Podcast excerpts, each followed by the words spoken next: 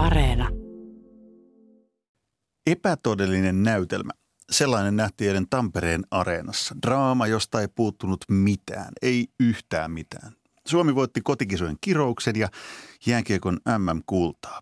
Niin, Jääkiekkoon arvokisoissa nykyään peli, jossa pelataan 60 minuuttia ja mahdollisesti vähän jatkoerää ja lopussa Suomi voittaa. Uskomatonta dominointia. 2019 MM-kultaa, 2020 MM-kisat peruttiin, joten Suomi ei voinut voittaa kultaa. 2021 MM-hopeaa ja sitten tänä vuonna. Ensin olympiakultaa, sitten MM-kultaa ja maailmanmestaruus vielä kotikisoissa, joka on ollut turnauksen järjestävälle maalle likipitäen mahdoton paikka menestyä. Epätodellista, No ei sittenkään, vaan totisinta totta Suomessa.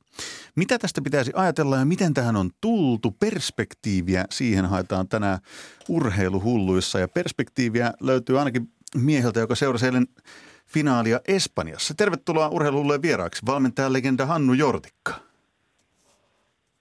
Kiitoksia.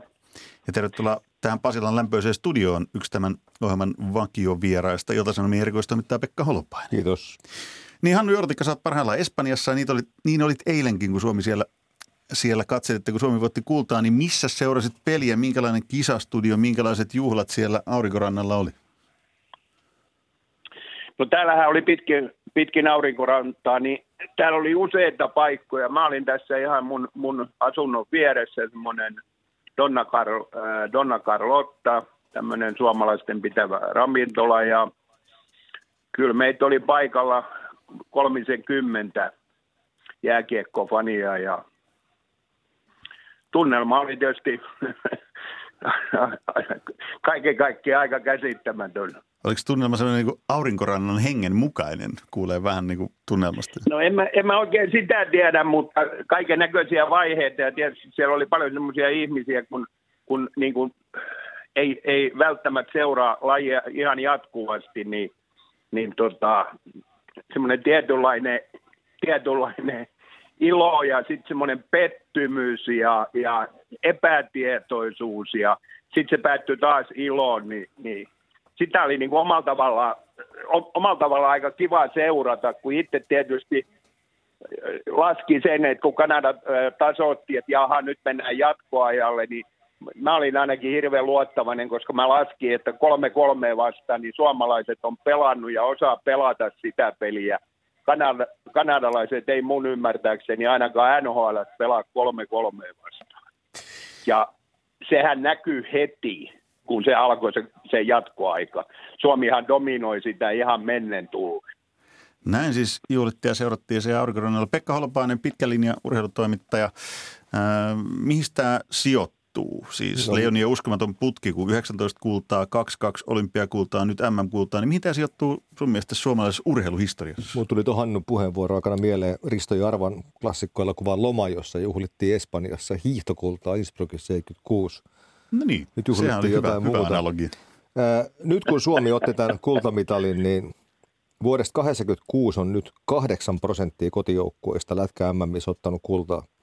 Ja se on tosi pieni luku, kun mä otan tähän rinnalle käsipallo, lentopallo, koripallo, 27 prossaa, 21 prossaa, 16 prossaa. Eli tässä on ollut jonkinlainen kirous. Ja sitten vielä tämä Suomen voitto siinä mielessä historiallinen, että tähän mennessä, kun Suomi oli päässyt arvokisafinaaliin miehissä, niin kaikki matsit, jotka oli venynyt yli 60 minuutin, oli hävitty. Tämä oli ensimmäinen kerta, kun Suomi otti plus 60 minuuttisessa ottelussa arvokisakultaa – että sekin historia tuli siinä sitten kuitattua. Ja totta kai ää, kaikki kunnia sille olympiakullalle, mutta onhan tämä nyt varmasti Suomen kamaralla vielä kovempi juttu. Näin se saattaa olla. Hannu Jortikka, sulla on pitkä perspektiivi jääkiekkoon valmentajana, vuosikymmenten kokemus, niin mihin sä sijoitat tämän tuoreimman eilen ratkenneen MM-kullan? No kaiken kaikkiaan, kun, kun ajattelee, ajattelee kisoja ja mitä on tapahtunut, niin kyllä sinne kärkipäähän, en mä voi sanoa, että se on ykkönen, koska tota, kuitenkin, kuitenkin tämmöisiä, kun me ajatellaan niin kuin meidän koko jääkiekko, niin, niin, niin siellä varmaan lähelle menee, jopa mennään 88, koska se oli joku taitekohta, että Suomi voi voittaa mitali ylipäätänsä. Ja sitten toinen taitekohta oli tietysti Ruotsin kisat, mutta näin sitten aina voidaan keskustella, että oliko siellä parhaat pelaajat silloin ja tällöin. Toisaalta mun mielestä siinä ei ole mitään merkitystä. Ja, ja sitten ehkä nämä Bratislavan tämä ensimmäinen, niin kyllä se tuli vähän niin kuin yllättäen.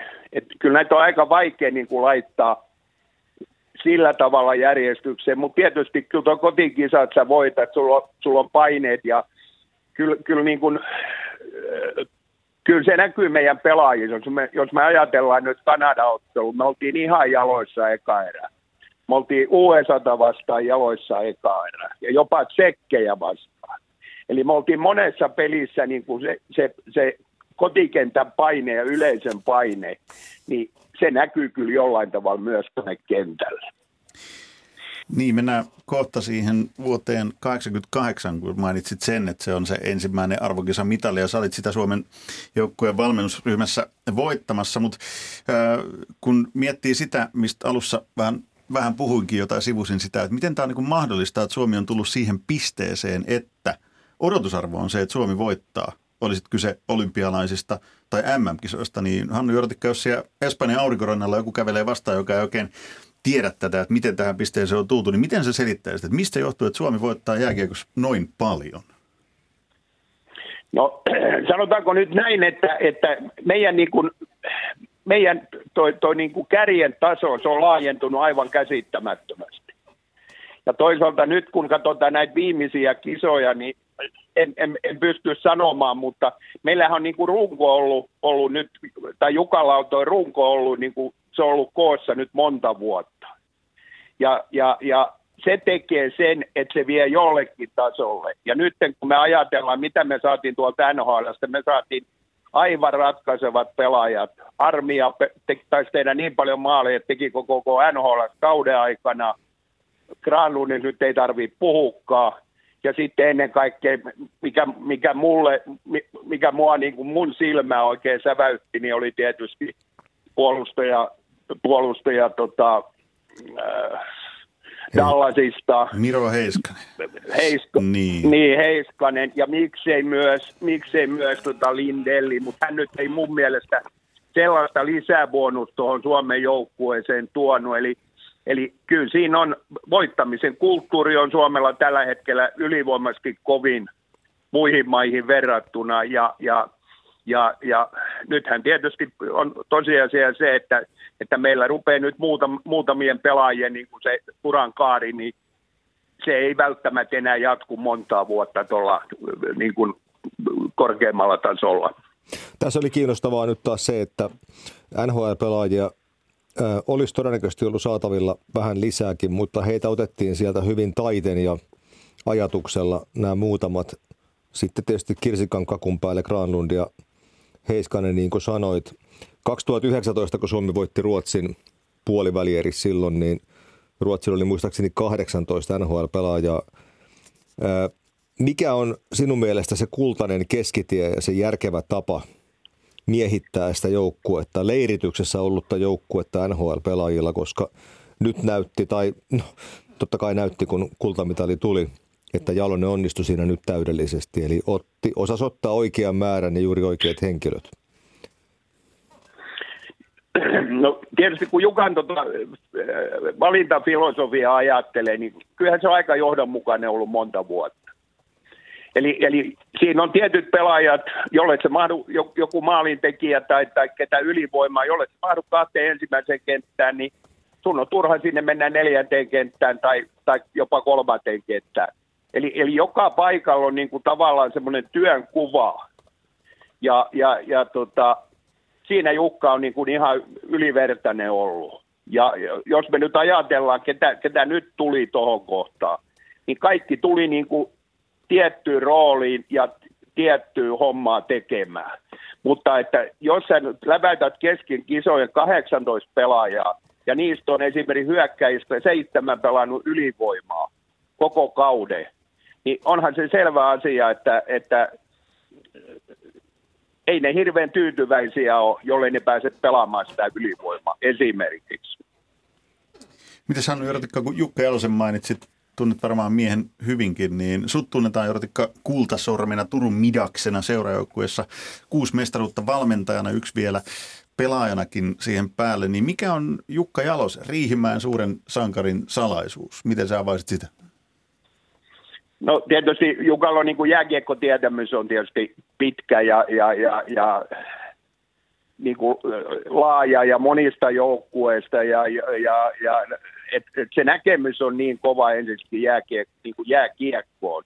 Ja sitten toinen juttu, niin kuin ihan häntä ajat, ajatellaan niin kuin persoonana, niin, niin, niin tota, hän osaa olla kova, mutta et hän on niin kuin tämän aikakauden tämmöinen johtaja, että et tota, luotetaan ihmisiin, työntekijöihin ja, ja, ja annetaan niille liikkumavaraa ja elintilaa ja tällaista. Et se, se, on nyt tätä hetkeä ja, ja hän on, hän on niin kuin siinä niin tämän ajan, ajan niin kuin primusmotori ja, ja näyttää tietä ihan normaaliin työelämäänkin jopa.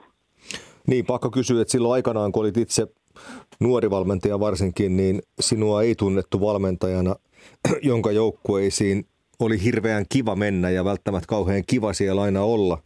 Mutta se kivuus tuli sitten siitä, että siellä pärjättiin hyvin. Mestaruus, se, mestaruus Niin, se kuitenkin oli se, oli, se, oli se lopputulema tästä. Niin miten radikaalisti, kun nyt näitä Jukka Jalosen johtamismetodeita naisten lehtien myöten mainostetaan, että on, on pehmeitä sitä ja tätä, niin silti mä olettaisin, että kyllä siellä jääkiekossa silti on pysynyt tällaiset tietyt lainalaisuudet, että vähän tämmöistä niin kuin napakkaakin puhetta siellä pitää edelleen pystyä sietämään aika paljon tolla, tollakin tasolla, jos meinaat siellä sinnitellä. Mitäs Hannu sanot? Joo, kyllä se pitää paikkansa ja, ja varma, varmaan niin kuin me, meillä kaikilla ihmisillä, meillä on niin kuin oma tapa, oma tapa olla tiukkana, mutta tietysti meidän pitää muistaa, että että tuommoinen maajoukkue on aika helppo. Kato, sinnehän on tulijoita koko ajan. Et jos joku ei sovellu johonkin asiaan, niin se on seuraavalla kerralla se jätetään valitsematta, ei vaan. Se on aika helppo tapa. Mutta, mutta tota, no, niin men, jos nyt mennään kauemmas taakse, enkä mä mitään puolustele itseä, mä, mä, mä toimin om, oman niin kuin persoonan ja oman, oman näkemyksen mukaan, niin kyllä se aika hiukan eri oli 80-luvun lopulla, 90-luvulla. Ei noin pelaajat, niin kuin, ei ne huolehtinut itsestään niin paljon kuin tänä päivänä ei niillä ollut kaikilla tavoitteena, että mä pääsen NHL. Ei ollut taloudelliset intressit. Ei niillä ollut omia valmentajia. Ja, et, ja, ja, ja seuroissa oli kaksi valmentajaa, ketkä veti ke, kesät, talvet. Nyt sieltä taitaa olla seitsemän vai kahdeksan päätoimista. On, on henkisvalmentaja, on kuntovalmentaja, on kaiken näköistä. Niin, niin, Tämä on niin kuin tämmöinen tavallaan tavallaan tämmöinen niin kuin kehityskulku, mikä tässä on tapahtunut.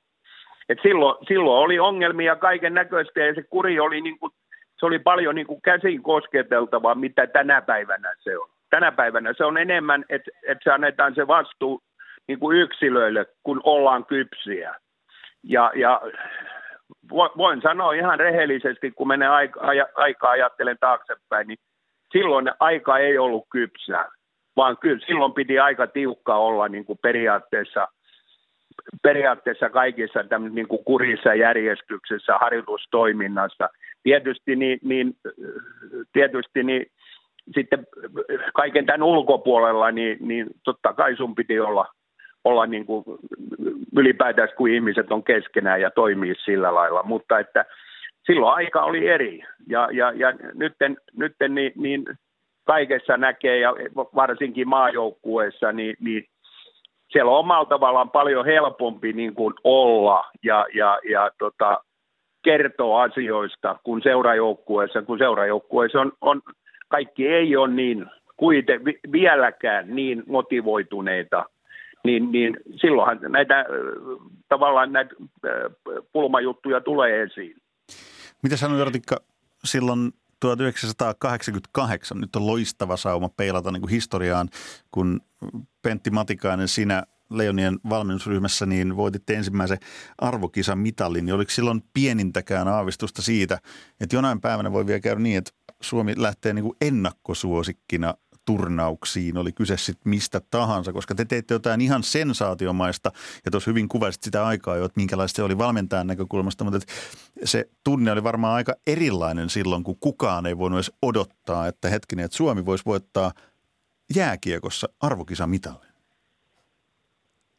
No joo, kyllä se pitää paikkaansa, että et, et, ei silloin, jos mä ajattelen sitä aikaa, niin, niin toikin tuli niin kuin tavallaan puskista.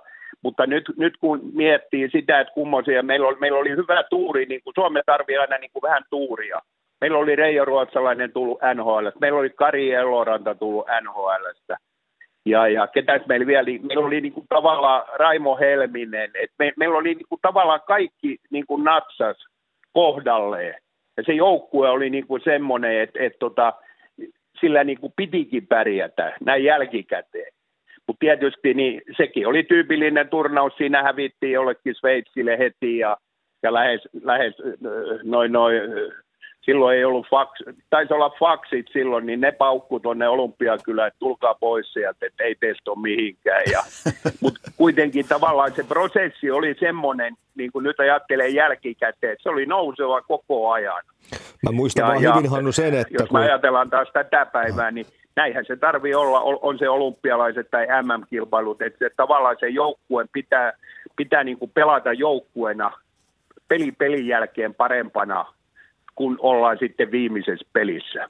Suomi oli ennen sitä Kälkärin turnausta niin 80-luvulla äh, Lake Placidin olympiakisoja lukuottamatta hävinnyt muistaakseni kaikki ottelunsa arvokisoissa. Ja silloin mä ajattelin, että jotain eteenpäin menoa tässä nyt on tapahtunut, kun Kanadan päävalmentaja joutuu kesken ottelun Kälkärissä, niin jotta Kanada pysyisi pelissä jollain tavalla mukana, niin hän joutuu mittaamaan Jarmo Myllyksen ristikon, että onko se, onko se liian väliä ja hankkii siitä teille jäähyn. Se jäi silloin mieleen, että eipä Kanada tämmöisiin temppuihin kovin matalalla kynnyksellä kyllä turvaudu. Niin Hannu Jortikka, mä muistan, sä oot kertonut tämän tarinan joskus. Siihen liittyy aika voimakas palaute Kanadan valmennuksen suuntaan sun puolelta. Tämä on perheohjelma, että ihan kaikkea ei voi välttämättä kertoa, mutta miten se nyt menikään? No kyllä se meni niin, että kun se peli päättyi, niin, niin tota, me oltiin samalla käytävällä siinä sit, tuolla, tuolla Kalkarissa ja, ja, ja oli suhtkot lähellä oli koppi ja mä en tiedä mikä mulle tuli ihan tämmöinen spontaani ja mä menin sinne käytävälle ja me kohdattiin niin kuin varmaan 10 metri, 5 metri, niin, niin mä kerroin mitä mieltä mä olen tuosta hänen touhuista ja mihin, mihin kategoriaan se kuuluu ja ne, ne, ne sanat nyt mitä mä sitten mongerisi englanniksi, niin, niin ne, on, ne on varmaan aika helppo arvata, mutta mä en nyt viitti sanoa niitä. Ja, ja meillä varmaan meni viisi vuotta, niin me ei tervehditty toisiamme. Ja sitten kun hänestä piti tulla IFK-valmentaja, me tavattiin Viinissä tuolla, niin sitten hän olikin niin kauhean halukas juttelemaan mun kanssa. Mutta kyllä mä oon sitä niin kuin naurannut jälkikäteen ja ihan niin kuin Pekka sanoi, niin se oli jollain tavalla niin ala-arvoista kotikentällä, täys kuinka paljon sinne mahtuu 17-18 000 ihmistä satetomiin siihen aikaan. Niin tuommoinen piti vielä tehdä. Mutta et, et, se ei auttanut sitten Kanadaa, vaan, vaan kyllä Suomi-poika oli silloin aika jämäkkä, niin kuin se oli sitten ne kaikki viimeiset pelit. Eki Laine, edesmennyt Eki Laine teki muuten pari maalia siinä. Niin, oliko tämä hei, valmentaja, jos puhutaan, niin yksi Dave King, siis Kanadan päävalmentaja silloin? Nimenomaan Dave King. No niin. Kuitenkin aika, aika paljon Eurooppaa ja maailmaa nähnyt jo siihen mennessä. Ja olette edelleen kuitenkin väleissä. No e, nyt pitää sanoa, että mä en ole kyllä tavannut häntä. Mä, eikä, eikä mä oikein usko. Mahtaako hän olla oikein enää ollut. Ennen hän oli kisoissa aina, mutta nyt, nyt, nyt mä luulen, että hänellä on tietysti ikää jo aika paljon kanssa, sekin pitää muistaa. Otetaan tähän väliin, jatketaan ihan kohta keskustelua Hannu Jortika ja Pekka Holpaasen kanssa, mutta nyt kuulostaa siltä, että tämä on just sopiva hetki kuunnella kirjailija Minna Lindgrenin Pakina. Semmoinen pari-kolme minuuttia sitä nautiskellaan sitten jatketaan keskustelua, kuunnellaan mitä, mitä kaikkea pakinoitsijamme onkaan jääkiekon MM-kisojen jälkeen oikein ajatellut. Tämä on ylistys suomalaiselle miehelle, sillä suomalainen mies on ihmeellinen. Hän oli ensimmäinen Euroopassa, joka antoi naisille äänioikeuden, eikä hänellä ollut mitään sitä vastaan, että nainen menee töihin ja mies hakee lapset päiväkodista. Suomalainen mies on vahva, rauhallinen ja viisas, ja vaikka hän kätkee syvälle sydämensä, me tiedämme, että se on pelkkää kultaa. Hänet on helppo nujertaa, sen olemme kokeneet monesti, kun katsomme historian surullisia käänteitä ja viime vuosituhannen itsemurhatilastoja. Mutta jos hänelle annetaan mahdollisuus ja häneen uskotaan, hän tekee hiljaa ja koruttomasti sen, mitä osaa. Ennen väitettiin, ettei suomalaisesta miehestä ole joukkuepelaajaksi. Mies oli hyvä keihäänheittäjä, autonkuljettaja, mäkihyppääjä, väkisinhiihtäjä ja kapellimestari, kun orkesterit ja maajoukkueet jäivät hännille. Mutta kun ajat muuttuvat, myös ihmiset muuttuvat. Vuonna 1995 saimme aavistuksen siitä, minkälainen on 2000-luvun suomalainen mies. Hän on parhaimmillaan Marko Anttila, Jussi Olkinuora tai Hannes Björninen, vaiteliaasti mutta viisaasti hymyilevä osa kokonaisuutta, joka on suurempi kuin yksittäiset yksilöt yhteensä. Hän taistelee viimeiseen asti, ei lannistu siitä, että vastustaja on voitolla, ei sooloile väärässä paikassa, kantaa vastuunsa ja tekee ratkaisun, kun siihen tulee mahdollisuus. Hän on viilipytty niin kuin Miro Heiskanen, joka saa korkean mailan naamaansa eikä hikeenny, vaan jatkaa töitä. Hän on takapakista sisuuntuva kuin Sakari Manninen, joka piti oman virheensä seurauksena Kanadan tasoitusmaalia ja kompensoi virheensä tekemällä jatkoajalla voittomaalin. Hän on kuin Valtteri Filppula kaikissa tilanteissa kentällä ja elämässä muut huomioon ottava ja ystävällinen, ja hän on tietenkin kuin Mikael Granlund kansainvälisissä kuvioissa omana itsenään säilynyt vaatimaton taituri, joka syötti voittomaalin, koska näki, että se oli paras ratkaisu. Mikään joukkue ei kasva voittajaksi ilman johtajaa, ja sellainen on löytynyt maailman parhaan peruskoulun opettajista. Suomalainen mies onkin nimenomaan juuri sellainen kuin Jukka Jalonen, tavalliselta näyttävä mukava mies, taitava strategi, vahva psykologi ja ihmeellinen hengennostattaja. Ja toki on muistuttava, mitä on jokaisen rauhallisen, viisaan ja vahvan miehen takana. Siellä on äiti. Kiekkoäiti on äideistä uhrautuvin ja aika monta henkilötyövuotta on junioripuolella tehty, että äitien pojista on tullut maailmanmestareita yhä uudestaan ja uudestaan. Näin pakinoi kirjailija Minna Lindgren, se on niin oodi suomalaiselle miehelle. Hannu Jortikka, on valittu Habarovskissa, kun valmensit Venäjällä KHL, niin Habarovskin vuoden mieheksi. Miltä Minna Lindgrenin pakina kuulosti? No jos suomalainen nainen puhuu noin viisaita ja noin kauniisti, niin ei se voi olla kuin lämmittämättä mieltä. Ja onhan sulla myös se vuoden fuengironalainen vai mikä tämä valinta oli? Sellaisenkin titteli sä joskus No ei, ei, to, ei todellakaan, eikä mä siihen kyllä pyrikään. Että pitää nyt nauttia jälkepäivistä ja lämmöstä. Että, tota, noin. Eläkepäivistä lämmöstä ja jääkiekostakin saat nauttia siellä Espanjassa. Yksi pelaaja, joka nousi esiin merkittävänä hahmona Leijonien joukkueesta, tuosta kultajoukkueesta, oli Valtteri Filppula. Hän pääsi siis ensimmäisenä suomalaisena tähän kuuluisaan kolmen kullan kerho, eli NHLn Stanley Cupin voitto, olympiakulta, MM-kulta. Hannu Jortikka, sä olit ymmärtääkseni se valmentaja, joka poimi Filppulan jokereitten A-nuorista silloin jokereitten edustusjoukkueeseen. Eikö se mennyt vähän niin, että Jallis Harkimo ja Matti Virmanen ei ollut sun kanssa ihan samaa mieltä, että otetaan toi Filppula tuolta A-junnuista eikä ostetakaan muualta pelaajaa? No joo, tähän, tähän, tähän tyyliin se asia meni, että, että mä, mä kävin katsoa hei junioripelejä ja siellä oli kaksi pelaajaa, ketkä niin kuin kävi mun silmää heti, niin oli, oli oli tota Lepistöä ja sitten Filppula ja sitten kun me rakennettiin sitä joukkuetta, niin, niin, niin Jokerit oli tämmöinen aika vahva joukkue monta, monta kymmentä vuotta, että he niin kuin tavallaan ulkopuolisia pelaajia toi, ja mä sanoin, että, joo, että nyt siellä on kaksi sellaista pelaajaa, että me saadaan niistä hyvät pelaajat muutamaan vuoteen, ja sitten sitä keskustelua käytiin, ja sitten kun mä olin päävalmentaja, niin mulle annettiin periksi, ja, ja, ja pitää sanoa, että, että kaksi talvea meni, niin pojat oli sitten jo niin kuin, toinen lähti NHL ja, ja eiköhän Lepistö ruvennut jo melkein maajoukkueeseen mahtumaan silloin, että, että ne oli niin lahjakkaita pelaajia, että tyhmempikin silmä olisi nähnyt, että, että tuolla on, on, on niin kuin lahjakkuutta ja, ja, ja sit sen kanssa vaan kun työstää ja, ja, ja tekee töitä, niin, niin, niin varmaan hyvää tulee. Valtteri Vilppula siis käsittämätön saavutus Stanley Cup, olympiakulta ja MM-kulta. Harvinainen tripla ensimmäisen Sitten on seitsemän pelaajaa, milloin vielä siihen päälle maailmankapivoitto ja U20 maailmanmestaruus. Niin, mutta seuraava, sitten, seuraava kerho joo, siinä ei sitten suomalaisia. Tässä sivuttiin, Hannu, jo sinun merittäjäs A-maajoukkueessa. Olit silloin Pentti Matikaisen kanssa ja Kälkäris muun muassa. U20 olet ollut päävalmentajakin, mutta sitten meillä on aikamoinen liuta tällaisia aika kovia valmentajia, joita on vaikka esimerkkiomaisesti tähän Jukka Rautakorpi tai Risto Duffa, sinä, niin et ole ollut A-maajoukkueen päävalmentaja. Nyt varmaan kun rikos on, rikos on kaikin tavoin vanhentunut, niin voit kertoa, että milloin se oli lähimpänä, että sinusta olisi tullut A-maajoukkueen päävalmentaja, koska realismi se varmasti olisi ollut sinulla. No joo, mä, mä nyt jokainen ymmärtää, että ei tämmöistä kannata niin kuin neuvotteluja käydä ja, ja on, on, on polemiikkia asioista. Itse asiassa mua on, mua on vuosien varrella niin kaksi kertaa niin kuin vakavemmin ja sitten yhden kerran niin kuin sivuttu, mutta että ne ei ole kovin lähellä sitten kuitenkaan ollut sillä lailla, että, että tota, mulla on periaatteessa ollut niin kuin sopimus tehtynä jo, kun asia oli niin kuin ajankohtainen.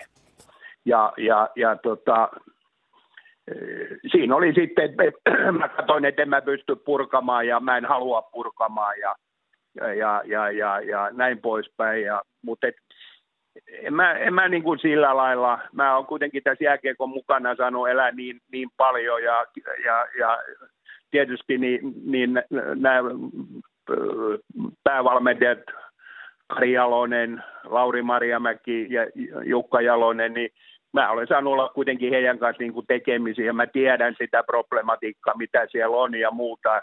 muuta. Ja, ja sitten kun sanon nuorten maajoukkoja, niin mä olen kuusi kertaa ollut nuorten MM-kilpailujen päävalmentajana. Eli, eli ei mulla ole niin kuin, ei, ei mun pitää sanoa ihan, että mulla on, mulla on ihan niin kuin, mulla on ihan ok olo, etten mä ollut maajoukkueen päävalmentaja. Tämä on mielenkiintoista, kun valmentajille tuntuu olevan kauhean helppoa selittää itselleen se, että mulla on kyllä jo tehty sainattu sopimus sinne ja tonne, mutta ei se varmaan oikein ollutkaan, kun tuli parempi tarjous jostain muualta. Ei nyt nimi mainitsematta, jokainen nimet tietää. Mutta tota, sä nyt oot sitten päättänyt kunnioittaa sopimuksia, joita oot tehnyt, niin varmaan sen verran voit kertoa, että minä vuosina suunnilleen nämä on ollut nämä tilanteet, joissa A-maajoukkueet sulla on tarjottu. Huhhuh, nyt tuli kyllä vaikea kysymys, mutta sanotaanko nyt niin, että, että mä muistan henkilöt, kenen kanssa mä oon keskustellut. Niin, niin jos mä sanon tämmöiset nimet kuin Kummola ja Kurri, niin siitä voi jokainen sitten laskea. Mä en pysty sanoa niitä vuosia, en, no. en, en, en, en niin kuin millään.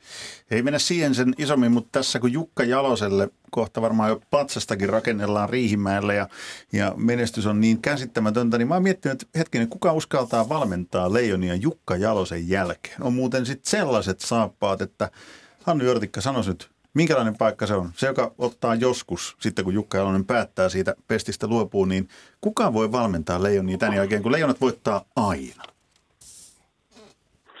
Joo, se on aika hyvä kysymys, mutta toisaalta kyllä valmentajat, ketkä valmentajat, tai yleensä valmentaja, niin ei se kato, että meneekö se joukkueeseen, onko se voittanut mestaruuden tai, tai, tai näin poispäin. Että kyllä se niin kuin sen verran niin kuin itse tuntuu ja itseluottamusta, että tavallaan antaa sen oman mausteen ja, ja, ja jos multa nyt henkilökohtaisesti kysyttäisiin, kuka semmoinen voisi olla, niin kyllä mä haluaisin sitten Jukan jälkeen, mitä tässä nyt tapahtuukin, niin mä haluaisin, että siellä olisi kokenut valmentaja.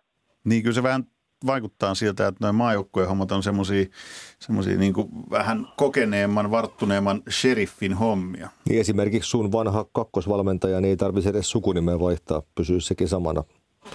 No, no esimerkiksi, mutta enpä nyt viittinyt ääneen sitä sanoa, hänellä on kuitenkin hänellä on, hänellä on ensi vuosi vielä sopimusta jäljellä. Itse asiassa, niin se mä nyt voi kertoa, että aika mielenkiintoinen kello soi tätä aikaa, olisiko sitten ollut puoli kahdeksan vai puoli yhdeksän, eli tunti enemmän Suomessa, niin, niin tämä, tsekkien valmentaja Jalonen, niin hän soitti mulle ja mä olin jotain tekstiviestejä laittanut, en mä viittinyt soitella ja, soitella ja häiritä hänelle, niin meillä oli aika pitkä puhelu, juteltiin siitä, että oli nyt menossa lentokentälle vai, vai, vai olivat lentokentällä, että heillä oli Tampereelta sarteri suoraan tuonne Prahaan.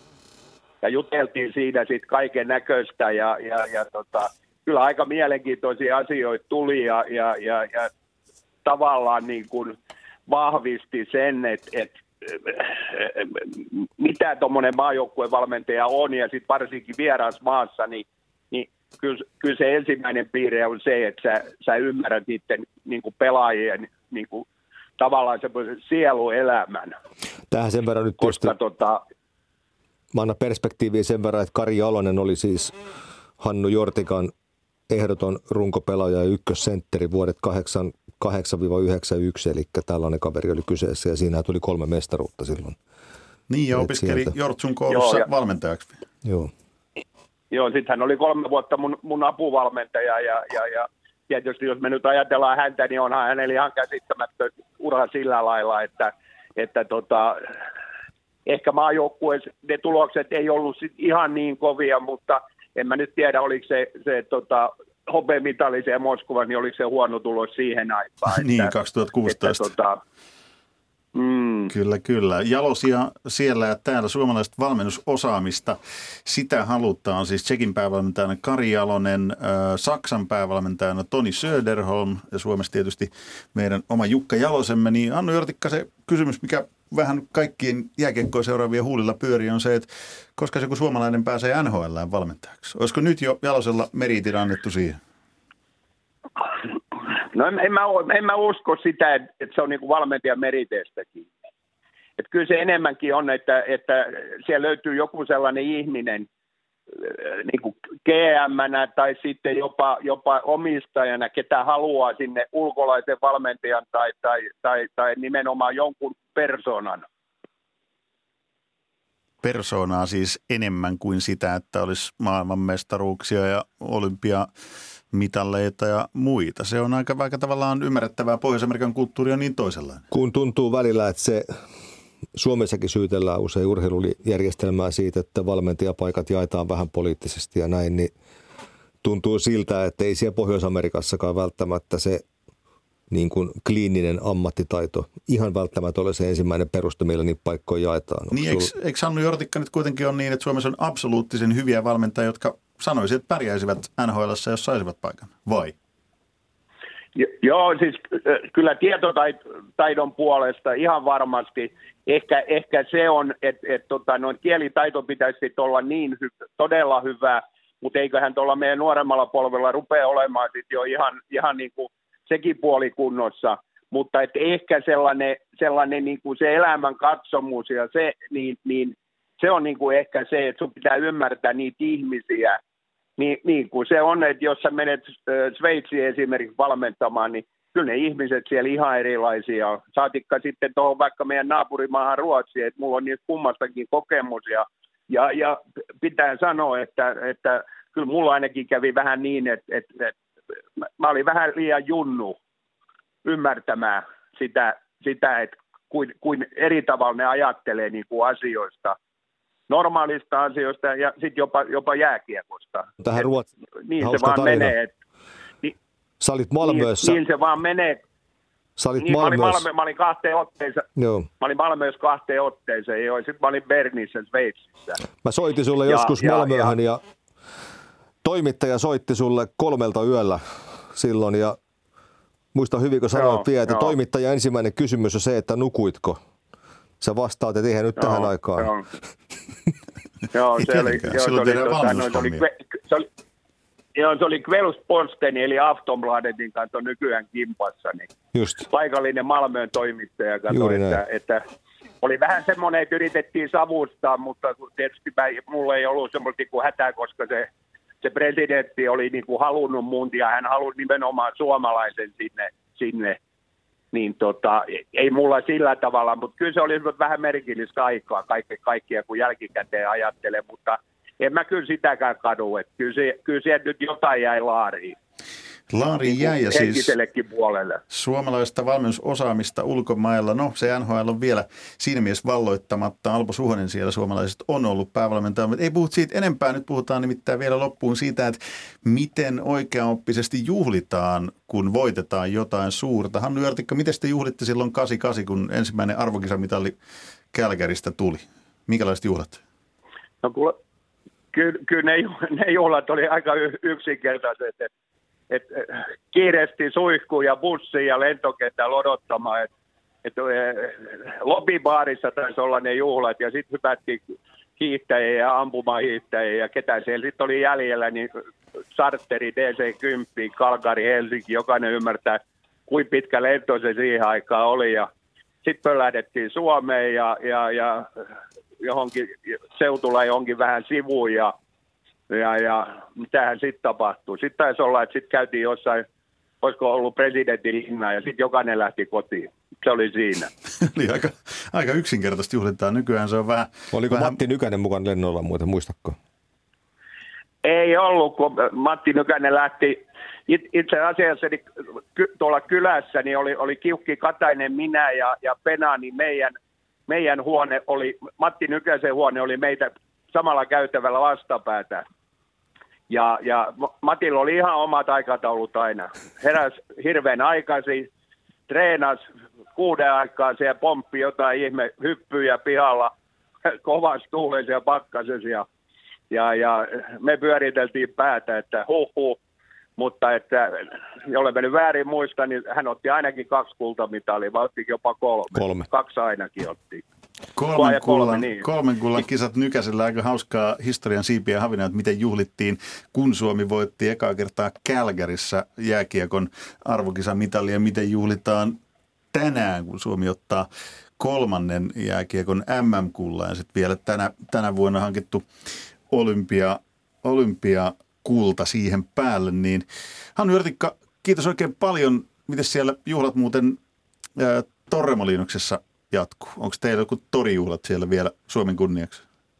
No ei, ei en mä tiedä, mutta joku mulle sanoi, että tuolla Kuekkiroilla siellähän on paljon suomalaisia. Niin, niin siellähän lakitetaankin aina vappuna, lakitetaan joku ihme patsas. Siellä todennäköisesti jossain torilla jatkuu juhlat, mutta että että tota noin, niin, kyllä täällä, täällä kun laitettiin meidän klubi kiinni, niin kyllä juhlat päättyi siihen.